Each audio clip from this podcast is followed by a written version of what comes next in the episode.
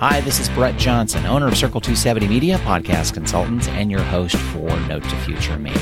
Creating great content can take a ton of effort and time. But what if your best content can work for you again and again without you having to create something new? Well, you can by repurposing your content.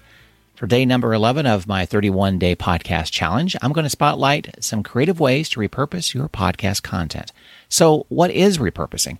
Uh, repurposing your podcast content is taking an episode that you've already written and repackaging it so that it, uh, it does double duty. This allows you to reach more potential listeners with your content marketing, get more organic search engine traffic, and stop stressing over what to post on social media. If you're not currently repurposing your content, you're really missing out on a massive opportunity. So let's take a look at goals of repurposing your content. If you ask most people what their initial thoughts might be on repurposing content, they might answer to drive more organic traffic to our website.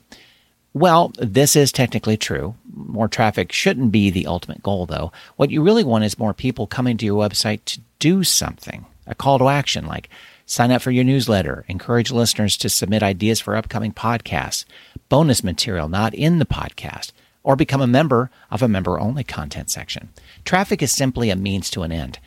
Here are some ways to repurpose your podcast content. Okay, so use snippets for social media posts. It's a genius way to repurpose your content. Take a tiny snippet or a small excerpt of your podcast and turn it into a social media post. The idea here is to build your brand by adding value to your social media profiles. But be sure to include an image whenever possible to make your post stand out, or there are apps that will convert your audio segment into a video. Blogs. Seems like nowadays everyone and their mother has a blog, so the real question is why don't you? Use older podcast material to create blogs. Use transcripts of the podcast, revise and edit them into a blog for your website, as well as other blogging websites such as Medium or LinkedIn. Blogs are good too because you can add links back to relevant podcasts you've already published. Ebook. Even though the word ebook has the word book in it, don't be too intimidated. Most ebooks are glorified blog posts with maybe around two to 4,000 words. So with that in mind, you can always turn older podcast episode transcripts into an ebook. They sound super professional, make a great lead magnet, and won't eat up too much of your time.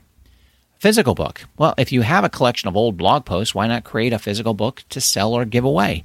Even if you've never thought of yourself as an author, there's no reason why you can't be. You can either collect, gather, and format the content yourself, hire a freelancer to go through your old content and do it for you as another option. You can use a service like Lulu or similar alternatives to turn your blog posts into a physical book.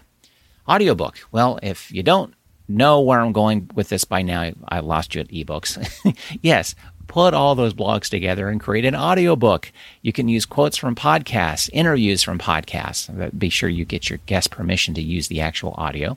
Quotes from yourself from previous podcasts, your content, your audiobook. Publish an update. If there is any new information to add to existing content, you can publish a new blog post and new podcast episode with a refreshed version. This is common practice in the world of content creation. It's important to update older content because not everything stays relevant all of the time. Write a guest post.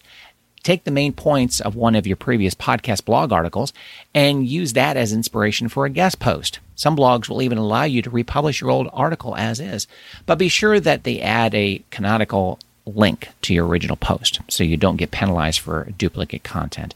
Most website owners who allow guest posts are familiar with how to do this. It's a win win in the content marketing world. Your host gets fresh content while you get to steal some of their traffic ethically. Thanks to Arches Audio for the music provided in this episode of Note to Future Me. The music is free for independent podcasters. All you have to do is mention them in your podcast and mention them in your podcast show notes. Talk to you tomorrow.